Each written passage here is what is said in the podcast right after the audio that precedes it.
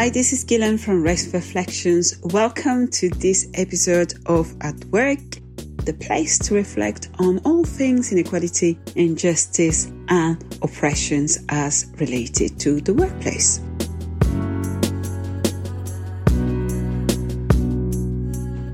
So, in this episode, I want to do something a little bit different because Living While Black is now due to come out in about two weeks or so. So, I have decided to dedicate this episode to the book. There might be other opportunities to think together about the content of the book or about some of the issues that it raises. But for this episode, I would like to think through a little bit about the relevance of the book for the workplace and to tell you a little bit more about living while black.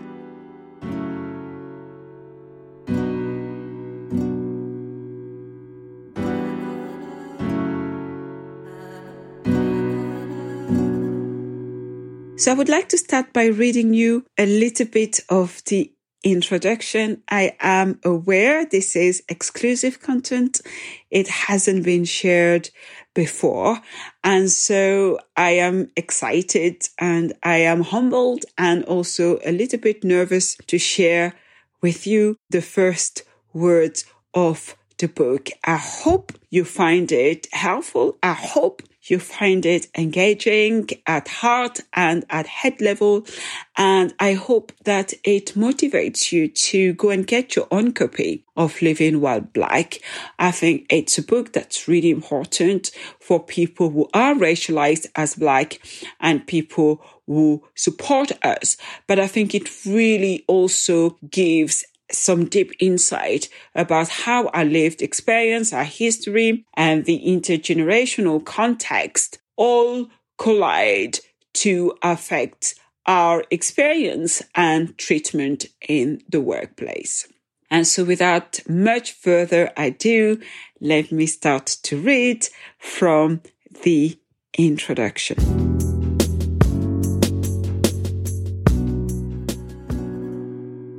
Racism causes harm. Harm to the body and harm to the mind. Yet it is only in November 2020 that the American Medical Association recognized racism as an urgent threat to public health. Thankfully, many of us did not wait for this penny to drop to tackle its impact. For about 15 years, I have been working therapeutically with people of color, supporting almost exclusively Black people distressed by racism and experiencing racial trauma. Living While Black seeks to offer the same support in book form by presenting some of this work, the politics, the personal and professional experiences that underline my psychology and psychotherapy practice to help us find connection, hope, and empowerment. But before I begin, I want to tell you a little bit about the journey to bringing this book to life. I have carved my practice out of the whiteness of psychology and of psychotherapy. I have carved it out out of the thousands of micro and macro experiences of discrimination and othering that I have had to navigate. I have refused to ignore this rich data and the intellectual gift contained therein, its potential to help others heal, exploring and reflecting on my own lived experience, my own lived evidence, has been central to understanding patterns of harm and patterns of domination, but also patterns of resistance. My scholarship was born out of the documentation of these patterns on race reflections, a platform that started as a blog and turned into a social enterprise dedicated to tackling inequality, injustice, and oppression. Women, especially black women, are socialized to distrust what we know and to be suspicious of our own authority. Oftentimes, we stop ourselves from using a gift or we wait for someone to give us the go ahead or to tell us how to start and when to start. I had little support when I decided to set up my practice. What drove me was simply a strong will or perhaps a strong need to have a space where, as a Black woman psychologist and mental health professional, I could engage with both subjects from the vantage point of being a Black female body in the world, with the richness, complexities, and baggage this entails.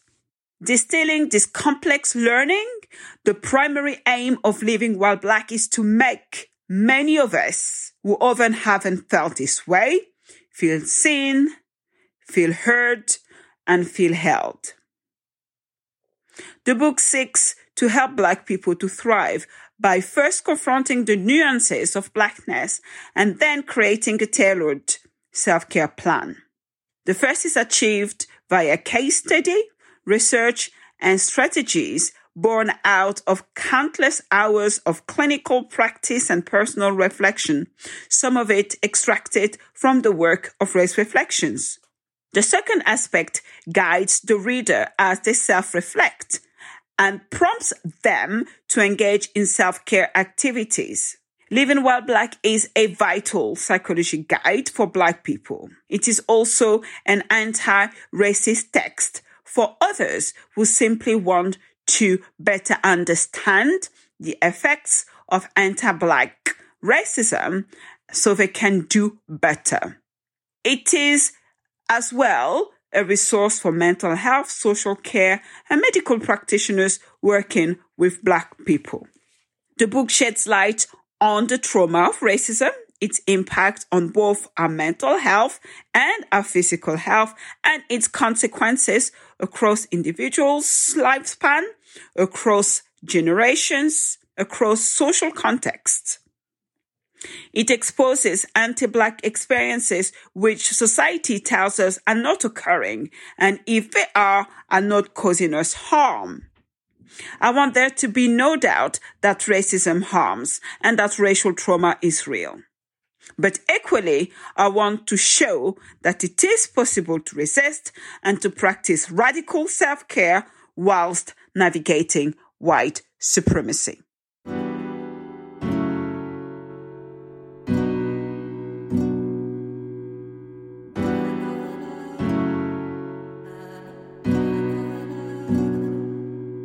So this is the first couple of pages of the introduction.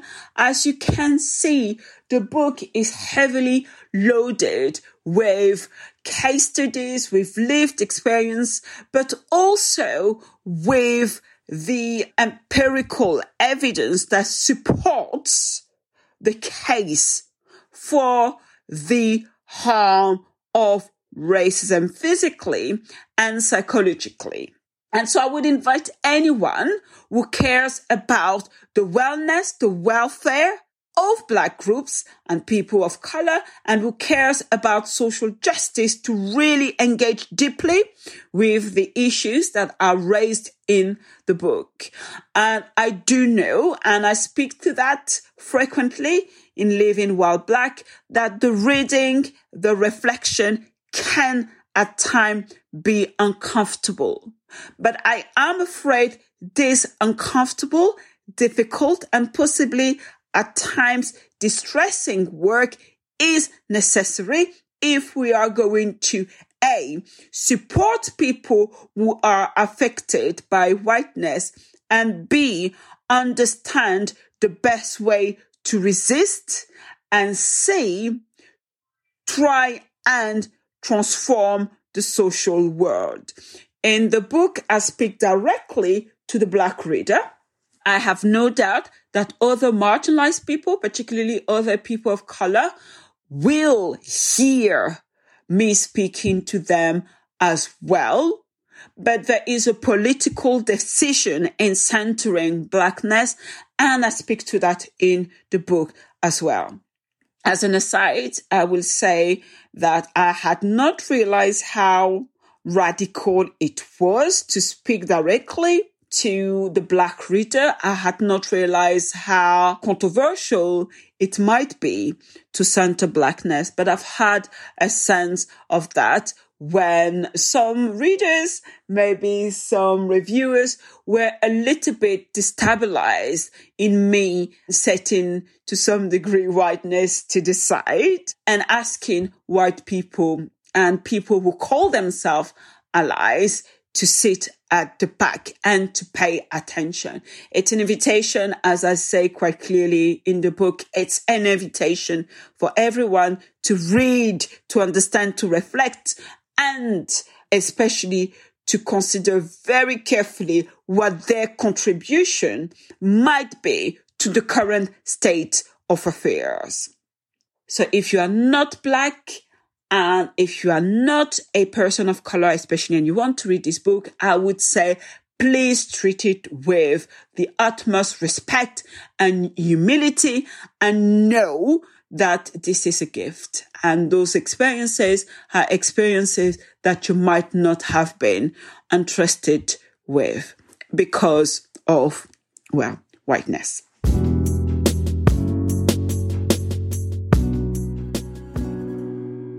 Now, I want to tell you a little bit about the chapter on work because the book contains eight chapters and it contains an action plan. And if you want to know a bit more about the content of the book, please go to Race Reflections. And if you just search Living While Black, you should get access to some reflection, the book content and chapter by chapter description. But right now, I want to talk a little bit to end the podcast on the issue that working while black, the racialized experiences that black people have to experience uh, well, don't have to experience, but do experience. So therefore have to often cope with and, and navigate around in the workplace. So the book speaks to issues of othering, of course. It covers issues of scapegoating and issues of location of disturbance that we have covered in previous podcasts. And then it interrogates the way that the black body is responded to, some of the dynamics that it set up in teams and within institution, particularly when it is the only racialized body. It covers the theme of intrusion boundaries and I give some example to show that the dynamic or the process or the project of colonialism is reproduced at micro level in the workplace. But I also address the lived experience of navigating those difficulties. So I speak to the phenomenon of what has been called stereotype threat. And this is when people who are marginalized can be activated in their anxiety that they might fulfill or confirm stereotypes, what that looks like. I speak to the phenomenon of what has been called imposterism or imposter syndrome, how that might interact with racism and indeed internalized racism. I speak to the notion of black excellence.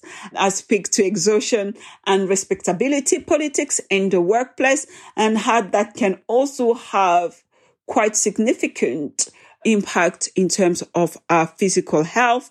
And then finally, I invite the reader to make an action plan, to think really carefully about what it is that they seek to get out of their workplace. I invite the reader to consider themselves, their identity, their value, their place in the world outside of work. And I provide a range of navigational tools and strategies that I think are going to be absolutely necessary for people who are black or of color and are trying to find the best way to just exist and make the best of their work and their career. So I'm going to stop there. I know it's an unusual episode, but it is an episode that I really, really wanted to do to first of all say to you guys, hey, this book is my baby, but it's also the baby of a lot of us. As I say in the book, um, generation of people, generation of women in particular, of black women have, have given birth to this book. But the issue that it raises are issues that everyone who is serious about equality should understand there are issues that are quite complex. I try to make them accessible, but it is not a book that you can simply read and put down. I think it's a book that really seeks to draw you in and to make you reflect upon your contribution and what you might have inherited from white supremacy.